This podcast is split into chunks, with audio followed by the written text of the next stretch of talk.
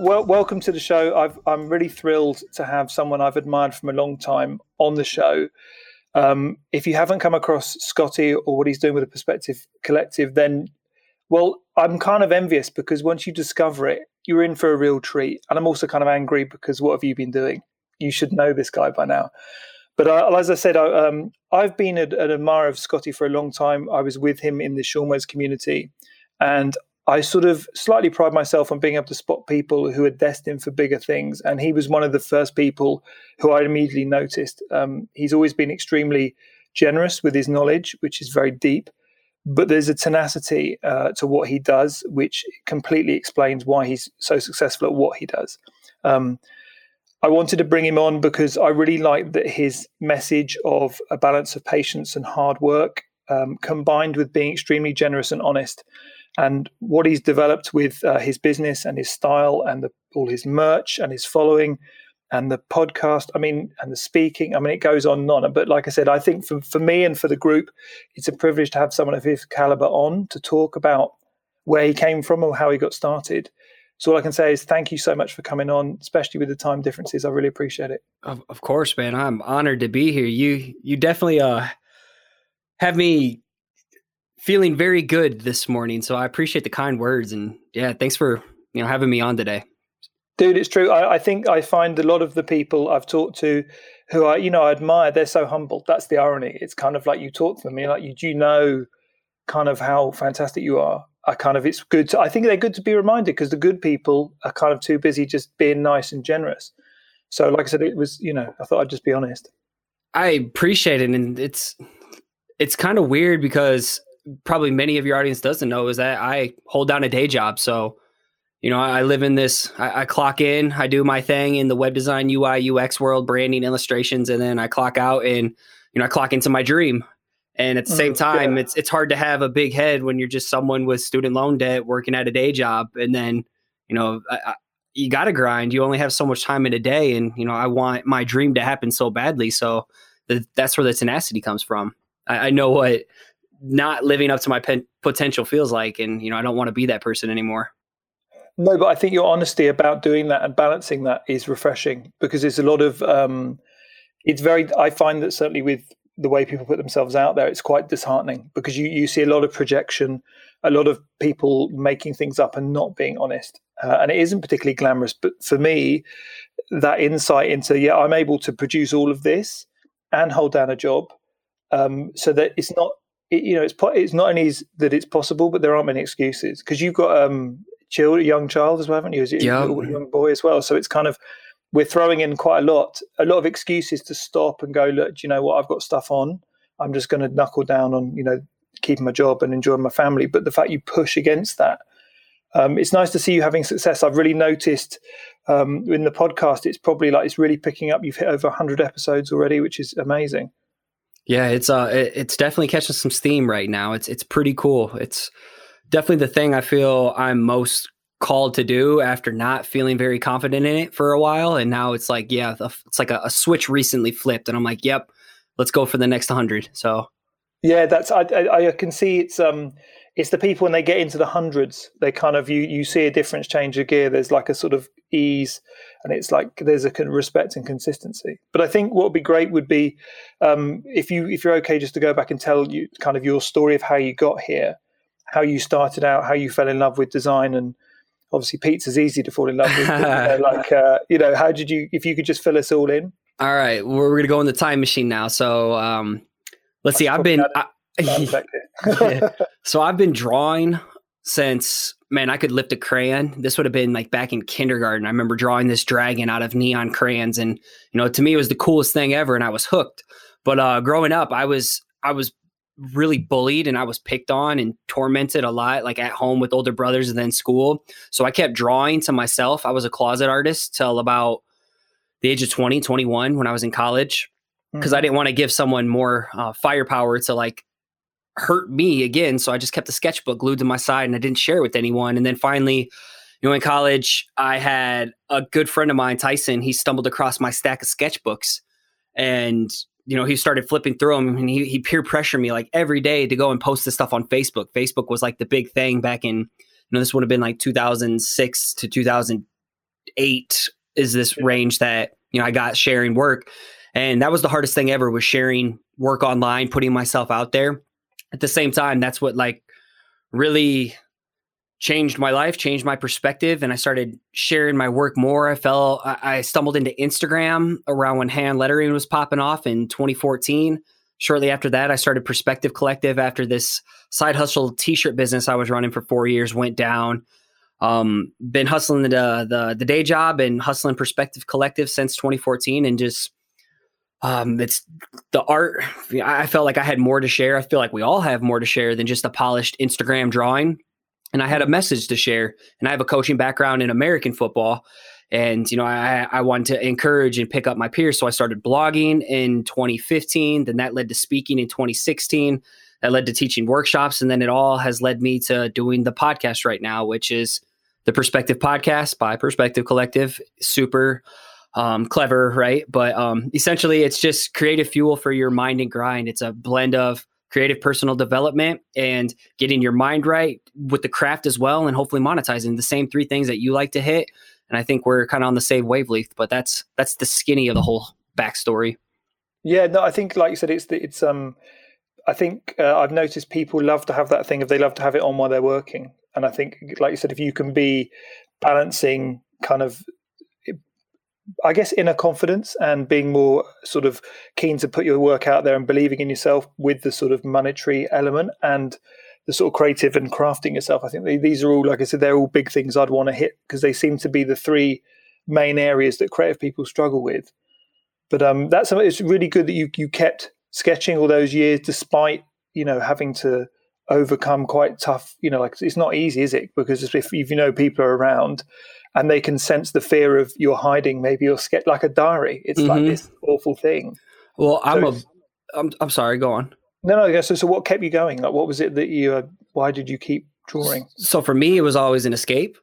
And mm-hmm. and today it's still escape. It's it's therapeutic but i would say the biggest thing that i've learned over two big things that i've learned over you know the last couple years I, I had some realization an epiphany was adversity and the things you're scared of you know fear fear and adversity those are like your biggest secret weapons that you don't know you have. Like a lot of people let adversity you know knock them off course or self-doubt or something big happen in your life. It, it discourages you when really adversity looking back on it all those low moments of my life those rock bottoms were really springboards to help me to get to where i am. And then fear you know putting myself out there, fearing that someone was going to judge me, which I've dealt with my far fair share of trolls and haters. But at the same time, like you can make an impact with someone with your work. And so for me, it's been seeking out those things that scared me. Sharing my artwork scared me and it helped me grow. Then mm. sharing my my thoughts, my words, and my message through blogging scared me, terrified me, and it then unlocked a whole new world. Same thing with speaking, same thing with the podcast. Everything that I, really scared me and I threw myself into the fire has you know help me unlock this next level in life. And you know that's that's the main thing i would encourage anyone to do is find the things that scare you and use your adversity as part of your story. Yeah. So it's that thing of um almost it's always it's always it's very stoic isn't it to see the opportunity in things. But that thing of if, if it scares you then that's a good indication that maybe you should be pushing to do it because what is through the other side is work will be worth it even if you don't know quite what that is at the moment. Yeah i feel for me, I, I, really believe fear is like our intuition. It's like nudging us towards the person we're supposed to become. But a lot mm-hmm. of times we're too scared to lean into that fear. So it, it's yeah. very um, overused and overplayed, face your fears. But I really believe that element of, you know, it, basically the thing I feel you're afraid of is where you're going to deliver the most powerful value to people and make an impact. And I, mean, I, I like positivity and I like making impact because I try to create something that the person who I was five, six years ago who was super lost. I tried to create something that that person needed at that time that I was searching yeah. for and I didn't know I needed. So that's the content I try to create today. And so when you say like a, a while ago when you were feeling lost, can you what was that like? I mean, because I mean I'm interested to to try and find out a bit more that the the switch you went to in order to kind of to, to find the toughness to break through the fear. So when you say you were feeling lost and you needed sort of some sort of insight or guidance, what was that like? So to me, it's been seasons. Like it's never just 100% always feeling great and killing it in the zone.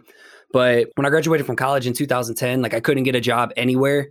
And I spent three years trying to get hired. And so that was a really rock bottom time for me. And that's when I ended up discovering Perspective Collective. It pulled me out of that slump. But back in 2017, I hit another big slump, you know, a creative depressed funk. And for me, these have all just been like the adversities that at the moment it sucked. But looking back on it, it was like something you know gave me a tougher skin. I, I, saw a silver lining, or I saw how I can handle something better now, or you know adversity this way, or something shifts a different shifting paradigm in my mind of how I see things in life, or how I'm not needing the oxygen of affirmations and validation and likes and all that stuff to feel self worth in my work in my identity. So mm. little things like that. I think that's uh, that's particularly huge. I, I, know when I talk to my daughter, it's that thing of um, try, like you say, feeling self worth in arbitrary vanity metrics, which are yep. kind of out of your control. Yet we all know that they are engineered to be completely addictive to our minds. It's like you can't help True. but but judge it. and I've noticed um, it's kind of more reassuring because I did that thing of I went on Instagram and I got really into it, and I was building up the following, but it was kind of a little bit pointless because I really wanted the engagement, and it's very hard to scale that. And I think the slow and steady approach is certainly something is certainly something I'm seeing is more uh, it's more attainable, and I think it's more successful and much more rewarding. Um, so it's interesting you say that when you make that switch to going, well, I, I'm not going to go on random vanity metrics. I'm going to go on engagement and just you know, it's very big at the moment. The 1,000 True Fans and yeah, it's so true. With Seth Godin's book out, um, finding your true audience. I think that's a really good message to hammer home. And I've had several guests on who've had a similar thing of kind of the engagement and the small community is far more worthwhile and something to much more aim you know something to achieve um, than the big glamorous you know thousands and thousands of followers sort of thing. When I think that slow and steady grind of ma- making one fan at a time, mm. for me it used to be about go more about width, but now it's more about depth. You know, if I can connect with one person at a time, if someone has the time to reach out to me, thank me for like a podcast episode or reach out, like I want to make sure I'm engaging with them and not necessarily to use them for a future, a future purchase, but I, I want I want to engage back with people who take the time to engage with me. And I've learned like that is what really builds that a thousand true fans. And, mm. and if you want to sell and monetize your business, it's all built on know, like, and trust. So if I continue to give value, give value, give value, and you know make sure I'm I'm sharing knowledge and helping other people get to their next step in their life, you know they're more likely to know, like, and trust, and eventually support something that I put out, whether it's a course or a product or a, a, something silly as a coffee mug, because they found the story behind it valuable and it resonates mm. with them. So go for depth in one person at a time instead of worrying about expanding as many people as possible and getting your message out there. Because if you're trying to make something or create something that resonates with everyone, it's really hard to land on the right person at a time. And all it takes is one person at a time to build that loyal tribe. Mm, I think yes, it's counterintuitive, isn't it? You try and get as many as possible, but your messaging is just watered down. Yeah, and people sense it. And like I said, it doesn't it doesn't take much to just respond to a comment, but you build. Uh, sorry, what that word was, but you build that loyalty which is much more like there's a much longer thing. And I've noticed that um, you mentioned your your mugs. I love your mugs with the sort of space cat on it. Thank you. Looking at them right now, it's fun. Yeah, they're fantastic. So tell me a little bit more because I think that that was one of the other reasons I, I wanted to talk to you about the podcast and some of the guests you've had. But I've been really impressed by the amount of merchandise that you've been able to put out, or you've found a way of repurposing stuff you've already been doing it and turning that into stickers, badges, that kind of thing. So, can you? How did you first sort of uh, float the idea of doing mugs and things like that?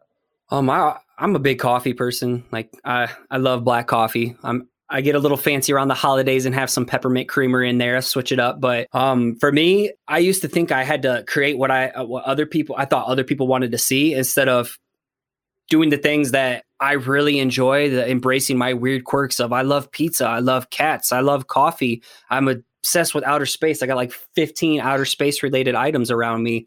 And so I just started drawing silly things. Like it was National Pizza Day, and I have two cats that I love, and I drew Space Cat. I went home on lunch real quick. I had an idea in my head, and I just took a quick time lapse video of me drawing this cat in space trying to hunt down pizza. And little did I know, like that drawing would like get really good engagement. And then, you know, I, I listen to when people are like, oh man, that would make a killer print or that would make a killer sticker. I listened to it and, you know, I, listening to your audience is huge and yeah. put out sticker packs, put out this, and they kept selling well. And I'm like, okay, this pizza cat thing, you know, maybe there's something with it. And then I got contacted by um, a pottery company that's just north of me in Minnesota. And they've been doing hand thrown mugs for a long time. And they hit me up about a possible collaboration. And I just went with it, something different. And they're super unique coffee mugs. And then everything just kind of took off from there. And now I've just been slanging really more premium collector coffee mugs because yeah. you know there's huge coffee communities. I've tapped into those, built the relationships, plus the podcast listeners, and yeah, combining all those weird things that I love: pizza, outer space, cats, and coffee. You know, embrace your weird quirks, wave your freak flag because you know that's gonna encourage other people who aren't comfortable with their weird quirks to see like someone else is doing it. Like I can do this too.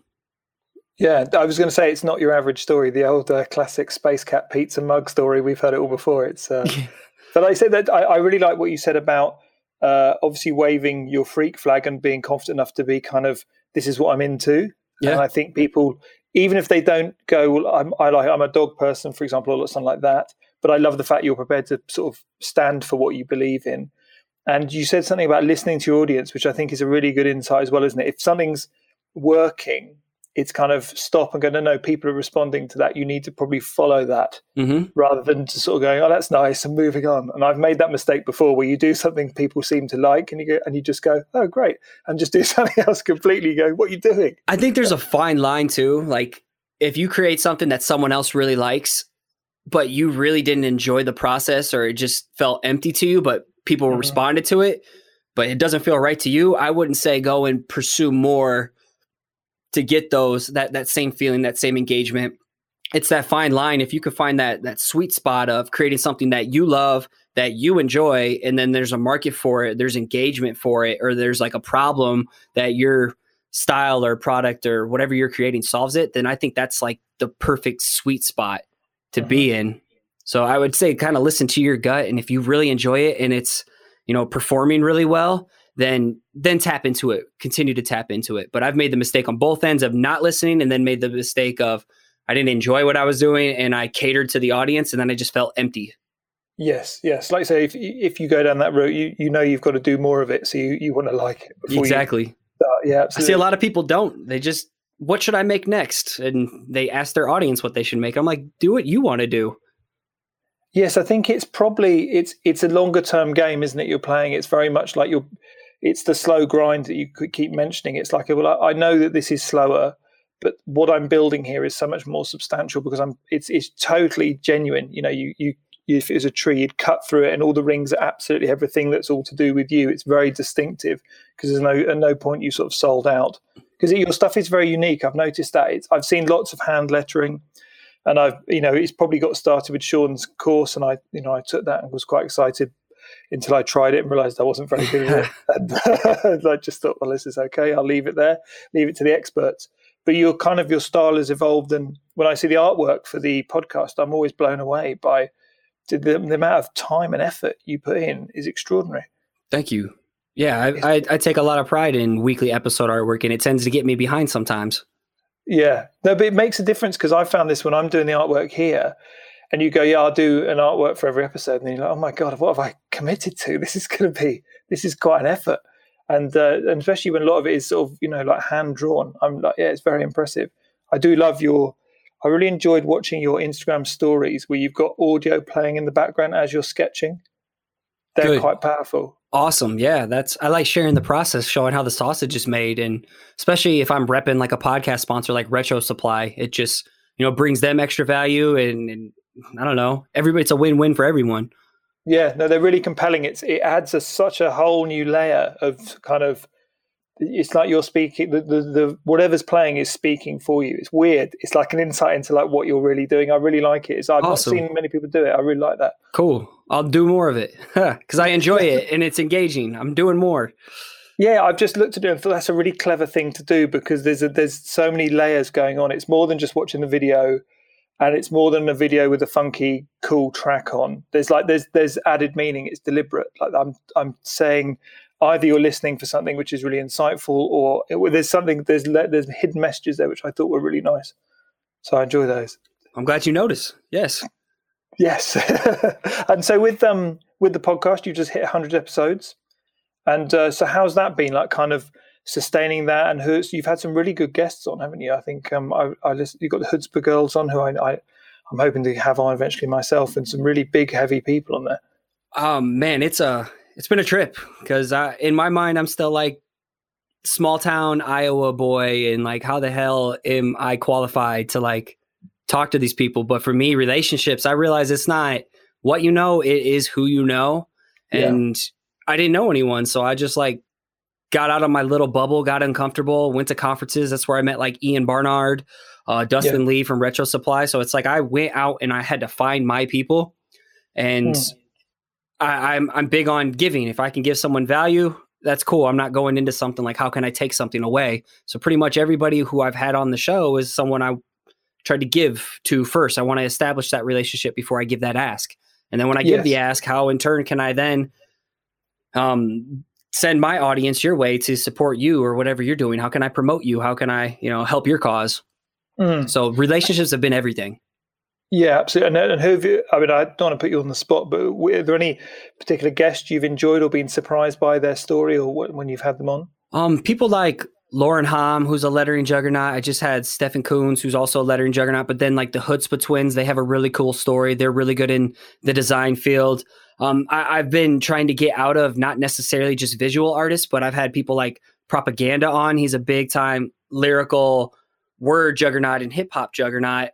You know, trying to really push different artists. I have had uh, my good friend who's a, a, content creator, King, who's also a videographer. He just got done being on tour with Beyonce and Jay Z, and wow. it's been really cool sharing his story and his and how he's went from a slow and steady grind. He was here in Iowa making YouTube videos when he was in high school, just constantly pushing work, flew out to Los Angeles and just made it happen and seriously just created his own opportunities and you know that it's it's these kind of stories of people who I see killing it out there that I I I try not to fanboy a little bit too much and I know they're going to mm-hmm. provide value to my audience and you know I try to ask them the questions that a lot of people are thinking that a lot of people don't want to talk about. So I, I, I try to ask about the hardships and the adversity instead of just the highlight reels because we all know the highlight reels, but how did you get to those highlight reels? What were the what was the adversity along the way? Like I'm big on adversity, and it reminds people like me and my listeners that you know the people we look up to they're human as well. You know, if if they hmm. can get to this spot, like why can't we? No, that makes a lot of sense. I think that comes back to the relatability of um, when you said that people who are able to by pushing past fear, it's going to take you somewhere greater and make you more relatable to people because often they aren't able to push past the fear or they've they've felt that fear and have just backed off because it's natural. When you come up against that, because I was going to bring come on to obviously you've done speaking, which is a big one for people. What is it that was that you were able to change in those formative years to be able to accept and and get the fear or sense it and then push through. How do you handle that? Is there a kind of do you have a method or a system or do you kind of have just is it got easier the more you've done it? I think putting your i put myself in the right position to even get asked to do speaking and that would have been just because i started blogging you know and for me writing has been i still don't consider myself a writer but i've been writing for four years now but that process really helped me kind of get these thoughts and ideas out of my head and mm. work through things and figure out my story and how I can talk through how I can be more concise with my message. And then when I got offered to speak for the first time, everything in my gut told me no. At the same time, there's this little thing in the back of my head, but like, but what if I said yes? And mm-hmm. I went with that smaller voice and kind of disregarded all the bigger voices. And that just blew up everything for me. Like that was what really helped me get to the point where I'm at today was saying yes to the call with public speaking and all the opportunities that came from that. But for me, when when you get that opportunity, or if there's something out there you want to do, I believe doing the steps and preparing yourself along the way. So for me, I always was interested in speaking. I never thought I would do it, but me getting into something like blogging and getting my message, that's what, what was leading me for that. So, you know, pre- preparing myself in the background for this opportunity to come because mm-hmm. opportunities and luck come to someone to one who prepares. Yes. You know, and I believe so, I was attracting these opportunities without knowing that's what I was doing. So, you know, preparation. And then when you get that opportunity, bust your ass and prepare and do everything you can. Like I, I've listened to so many books on uh, public speaking. I, I got a book, uh, Confessions of a, a, Public Speaker. You know, I, I went all out just so I could drop as much value and kill it my first time out. And, you know, that preparation is what really helped me out. Yeah. So what was the, the your first talk about? Was it just your story of how you got to where you were? This would have been a talk in Alabama in front of 150 people. And I made a talk called um, Change Your Perspective, the four pillars to creating your own world. Basically, I okay. talked about like, um, you know, controlling the things you can control in life and, you know, kind of like the hustle and the grit. And if you have a day job, you know, this is the time of the day you need to find those pockets of time to schedule your success and, um, kind of stop giving into your excuses, little things like that, facing your fears. So that was kind of like the four pillars. It's been a while. I can't repeat them all in the the correct order, but it was kind of like that. Yeah, no, that makes sense because I, I think I saw some pictures of you on stage and I was like, oh my god, that looks. It was very uncomfortable, very, yeah. un- and then that talk went so well that I got asked in like three weeks later to be an alternate, kind of a last second fill in for a huge conference called Creative South. So in under a month, I went and gave my second talk in front of 800 people. So wow. it was like bang, bang. It just kind of took off from there. And have you done many since, or were they the sort of big two and now you're focusing on other things, or is it just something you do when you're asked? I've kind of just been hitting the circuit of creative conferences around here. I do like AIGA chapters if for those yeah. who know about those. Um, I, I speak a lot of local events too, and I've switched it up and done like speaking at like entrepreneur conferences and stuff as well just really trying mm-hmm. to get it out there. And the more I keep doing the podcast, the more these opportunities come.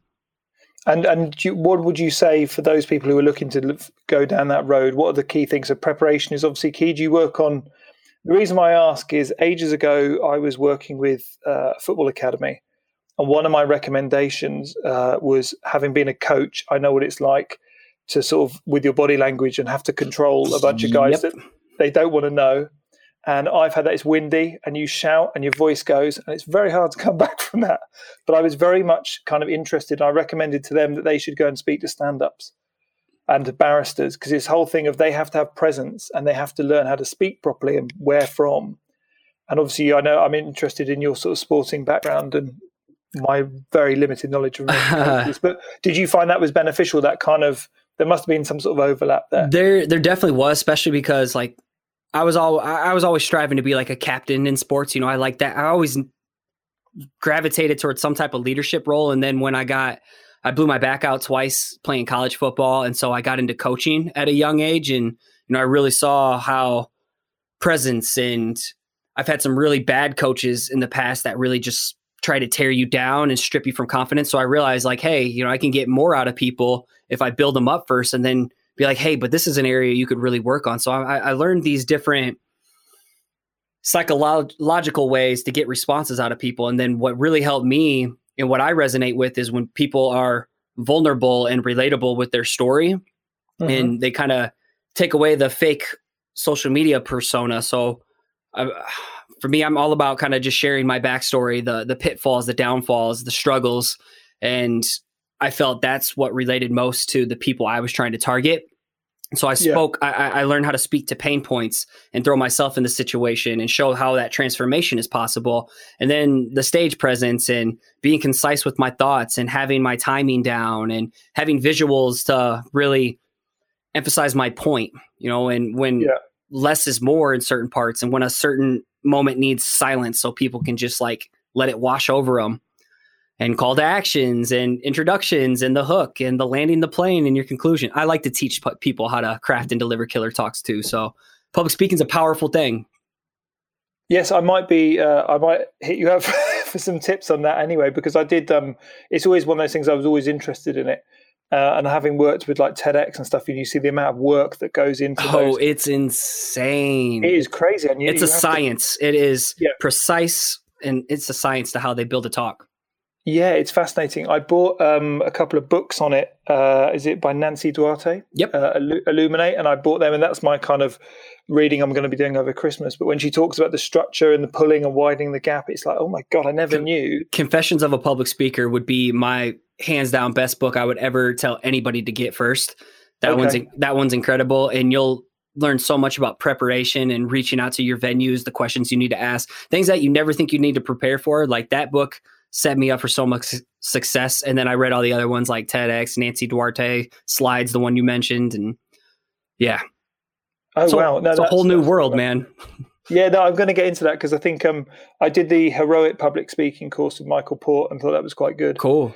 But I know that it's one of those ones. I spoke to a lady who she did her first talk, and she said, yeah, she got like 50% of her leads for the year came from that one talk. It was just like it's, it's crazy and it made me think, yeah, do you know what? I should probably be doing this. Well, even if it's not public speaking, like we all have something to share. We all have a story. Your story is your most powerful asset, in my opinion, and that's the best way you can connect with people and mm. make an impact on people. So if you have something to share, or you you got something that a message you want to put out into the world, or speak up for people who can't speak up for themselves, like do it do it especially yeah. if it scares you then you definitely need to get your ass doing that right now. Yeah that's that's interesting because i do like the concept of moving toward the fear and pushing through it um, because i think that's difficult for people and i think that like you say it's that's part of it makes your story more interesting and how more opportunities come and that's a lot of people are kind of stuck with i'm struggling for clients or like i'm just not picking nothing i'm reaching this plateau. So i think that's a really good thing of well look why not, why not lean into something else try it because you're going to learn a lot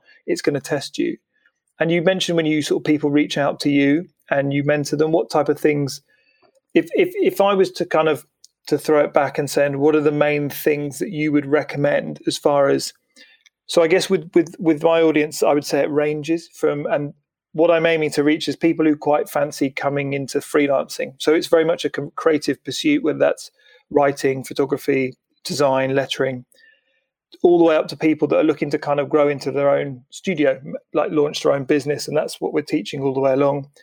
But I would be really interested to kind of a lot of what I started out was was very much the foundation of asking, you know, is this something you're going to be able to do? And and you need the three things I was was was patience, tenacity, and consistency were the big things I was very much kind of you have to have those things standard so if I was to ask you kind of what, what advice would you give to people who are kind of either freelancing or struggling a little bit and what helped you? Honestly, I feel like you just said the three things that totally I feel I would build my foundation on.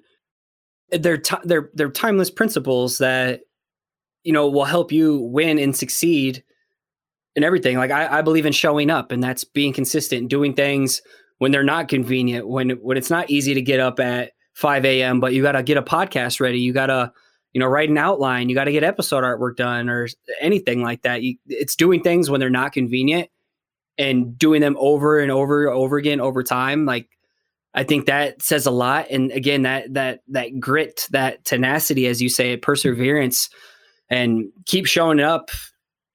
That to me, that's that's the key to all of it. And having fun hard. and making sure you're having fun. If it's not yes, fun, I, then you need to figure out you need to pivot. Yes, that makes sense. Uh, but I think the um, it's so important to show up. So, but it's really difficult. Like I said, it's you. I mean, people. We were talking a bit earlier about your schedule, and you're up. What would you? Was it four? Four thirty? Four thirty would be like on a perfect day. That's when I ideally would try to get up. So that way, I'm like downstairs, did my little routine, drink my glass of water, my five minute meditation to set my intentions for the day.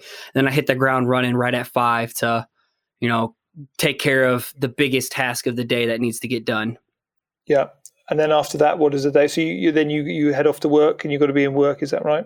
Yep. I'll hit up the day job, 7 a.m. Web design, UX, UI. For those who don't know, um, then you get two 10 minute breaks in the day, and that's when I'll maybe do some kind of social media or I'll work on episode artwork, and then lunch.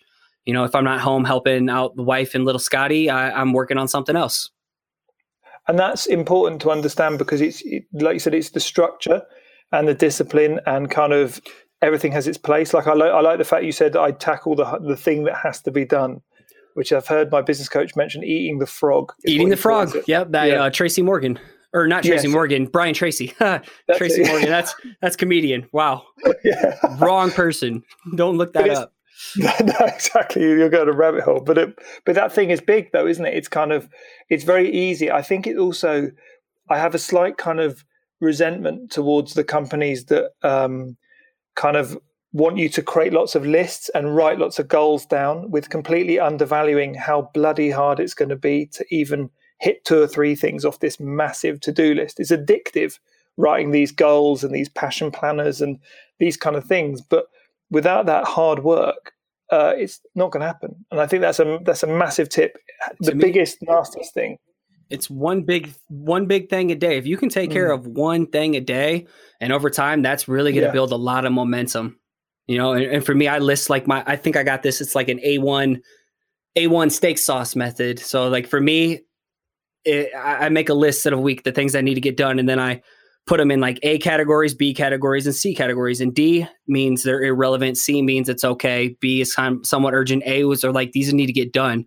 And then I letter them from A1, A2, A3, and each day that A category will be the thing I tackle in the morning. Oh wow, that's really nice. If that makes sense. So yeah, but but that A that A category is the frog that needs to be. Oh wow, that's in, no, that's really nice. I like that because it's always um like you say, it's order of pre- preference, but like you said, you're allocating days to get them done. And it's kind of like, I know that if I'm planning, so there's a nice balance of I'm planning, but not too far in advance. And I'm making sure I'm hitting things off, which is really good. Mm-hmm. And, and that's what works for me. I'm not saying it, it's a one size fit all for everyone, but that's what really helps me with my yeah. structure, especially with the day job. Like I have to be strategic. I can't wing it. I used to wing it in the past, and I wonder why I wasn't seeing yeah. results. So, the, like you said, the structure, I think that's the key to anything, isn't it? Whether it's if you're trying to either lose weight or bulk up or get better. And it's the coaching thing again, it's the sports analogy of like you've got to put the time in to do the training, to do it properly and eat right and sleep right and do all those things. Self self help is is good too. I, people I talk about the hustle too, but I don't want it to be like from a Gary V standpoint of don't get sleep, don't yeah. do this. Like I go to bed somewhat early if I can, if if I'm not up in the middle of the night with little Scotty, or you know, I go to the gym when I get off hmm. work. So I'm making sure I'm taking care of myself at the same time. It's not the only thing that matters is grinding outside of the day job. You know, I, I try to be available for friends and family, and you know, I I, I want to have that balance as best as I can. Even though I am obsessive about my dream, I totally understand yeah. that. But I, th- I think, do you find that when you, not that you would get depressed, but when people I think there's always that thing of there's always self doubt. And I deal when I deal with a lot of people, they always question their ability. They have imposter syndrome or how much they should be quoting. There's a huge amount of self doubt, and I think that's a real killer to momentum. You know, and it's very mental. So do you find having a structure to fall back on kind of helps ground you? Because it's like if I even if I'm not up for it, I'm tired or I don't fancy it or I'm a bit low. How do you overcome those things? Well, I'll be completely honest. I deal with self doubt every day. Every day, I still feel like an imposter putting hidden play and then pushing publish into the world. Every and and growing up with being bullied and tormented like that, I still have that that little fourth grader who was tormented still lives within me and tries to tear me down. So it's about silencing the inner critic. Mm-hmm. And you know, it, it boils down to: Do you have something to say? Do you believe in what you're doing? Do you have fun with it? Like for me, I believe I have something to say that can make an impact on someone else and knowing that is what helps me get through you know the moments where i'm like dude you're such a phony. You're an imposter.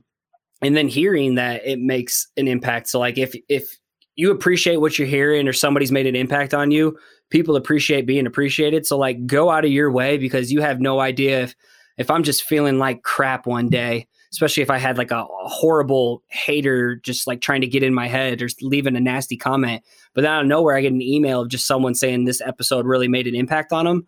Like that, that can really, you know, breathe some life back into mm. me. So, you know, it, sometimes you got to be able to pick yourself up and believe in yourself, but it really helps when other people like express their belief and appreciation for you. Yeah. Too. And it's so easy to do. And I think it's that thing of, um, it's, it's like I was in a coffee shop and I noticed that I went to Starbucks and it was dead and the staff were, were rubbish.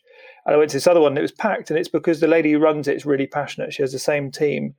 And I said, You're doing an amazing job. I, am really impressed. You know, I, I, used to run a hotel, I know how difficult it is. But it was that thing of I didn't want to just tell her. I made an effort to contact head office because it's that thing of I thought you're standing at the counter and said, "Do I tell her? Yes, I will do." But actually, how do I help her? I'm going to go a bit further. So I think that's really important because we've all had those nasty reviews, and it's really odd how you can get ten great reviews and then one is like just really niggly. But I do think it's kind yeah. of um, I think that's a really nice message, and I think that's really important. To, if you're enjoying what people are doing, um, don't assume that they're all perfect and they're living a great life. Sometimes just little little thank you goes a huge way. Like it, it feels. Oh man, it goes a long. Yeah, ways. I've had that before with people where um, they've I've spoken to them. It's kind of uh, they always show up when I'm teaching, or they always reply to comments, and it's that thing of they're the fuel and they're the people that you go, yeah, you keep me wanting to keep going. So I just want to say, like, it, it, doesn't go unseen. I notice it all, and I'm very appreciative. It, it, it starts inside first. You got to be self driven. Like, you can't rely on other people to motivate you. But you know, if you can light your own fire, and then being peppered with comments and the affirmations outside, like that, just is extra fuel. You know, to to keep it burning even stronger. So, you know, but it, starts internal. Yes, absolutely. I think that's really good. I think. um if there was so what i would be keen to do um, would be so that people can follow you and stay up to date and, and see what you're up to so what would be i'll post all the links in the show notes but if people want to follow you so you've got your there's the perspective collective on instagram that's your personal feed is that right mm-hmm. that'd be my personal feed that's where i share our little pick me ups pep talks i share my process um, you can see the podcast artwork there too, but it's kind of just everything that lives under that umbrella. You'll see videos of the pizza I'm eating, the coffee mug that I'm using that day. You'll see pictures of my cats on the stories, and uh, you'll see more the human behind the brand on that. Um, but then Perspective Podcast is all podcast okay. related. You know, that's where the episode artwork lives. That's where I'm sharing people who get inspired by the show. I, I, give them prompts to create work. If you create something that inspired you, I'll reshare your work, give you a little feature, and show you some public love. But you know, that's that's the two places, or perspectivecollective.com, perspective dash collective.com or perspectivepodcast.com. Okay, and I think, and I would I would encourage people to to follow those for. And I said it in the beginning. It's several reasons. It's a combination of watch what you're doing and what you're saying. So I think that people can learn a lot from how you're repurposing and sharing your content because from a technical sort of strategic point of view it's very clever and it's very effective. There's a lot of um, cross pollination you're sharing it with people you're encouraging people to submit things you're tagging people but also you're documenting the process. You're you know showing final artwork you're showcasing good guests. So i think all of that if you they were to analyze what you do there's a huge amount to learn. Like i said i your stories with the audio is a little thing I don't see from anyone else, but it's really powerful because it gives it so much more gravitas than it would do if it's just background noise. Um, and I also think your messaging and how open you are and how transparent and how you reinforce the importance of just grinding and being patient and being kind and you know and and also you're very generous at giving back. So i do think it is the content itself is really good fuel to keep going sort of thing. And you've got the podcast as well so Thank you. I want to. I want to just be a a vessel to serve people. I want to. I want to help people out. Like that's you know that that lights me up, and I believe good things come back around to you. So you know, and they can go and pass whatever they learn from me on to the next person. So you know, keep it going. There's so much negativity in this world. I'd rather be a part of the solution than a part of the yeah. problem. And I'm just putting some good art in the world behind no, it. No, no, dude, you're doing a fantastic job. Like I said, I've been watching and admiring for a long time, and it's just it started to really kick off for you? I don't know whether you're, you're probably in it, but it, like I said, I can really see some real traction coming along. And that's why I wanted to get you on. Thanks, you were like my, one of my top people I wanted to bring on early on. So thank you for taking the time. I know it's uh, we've managed to get this sorted and it's on the weekend, so I really appreciate it. Of course, man. I feel something big's around the high. Something big is on the horizon, man. I, I feel it, and just keep showing yeah, absolutely. up. I love that message. So I'll let you get back to your family and say thank you very much. And uh, yeah, thank you. Cool, man. This was a lot of fun. I appreciate your time.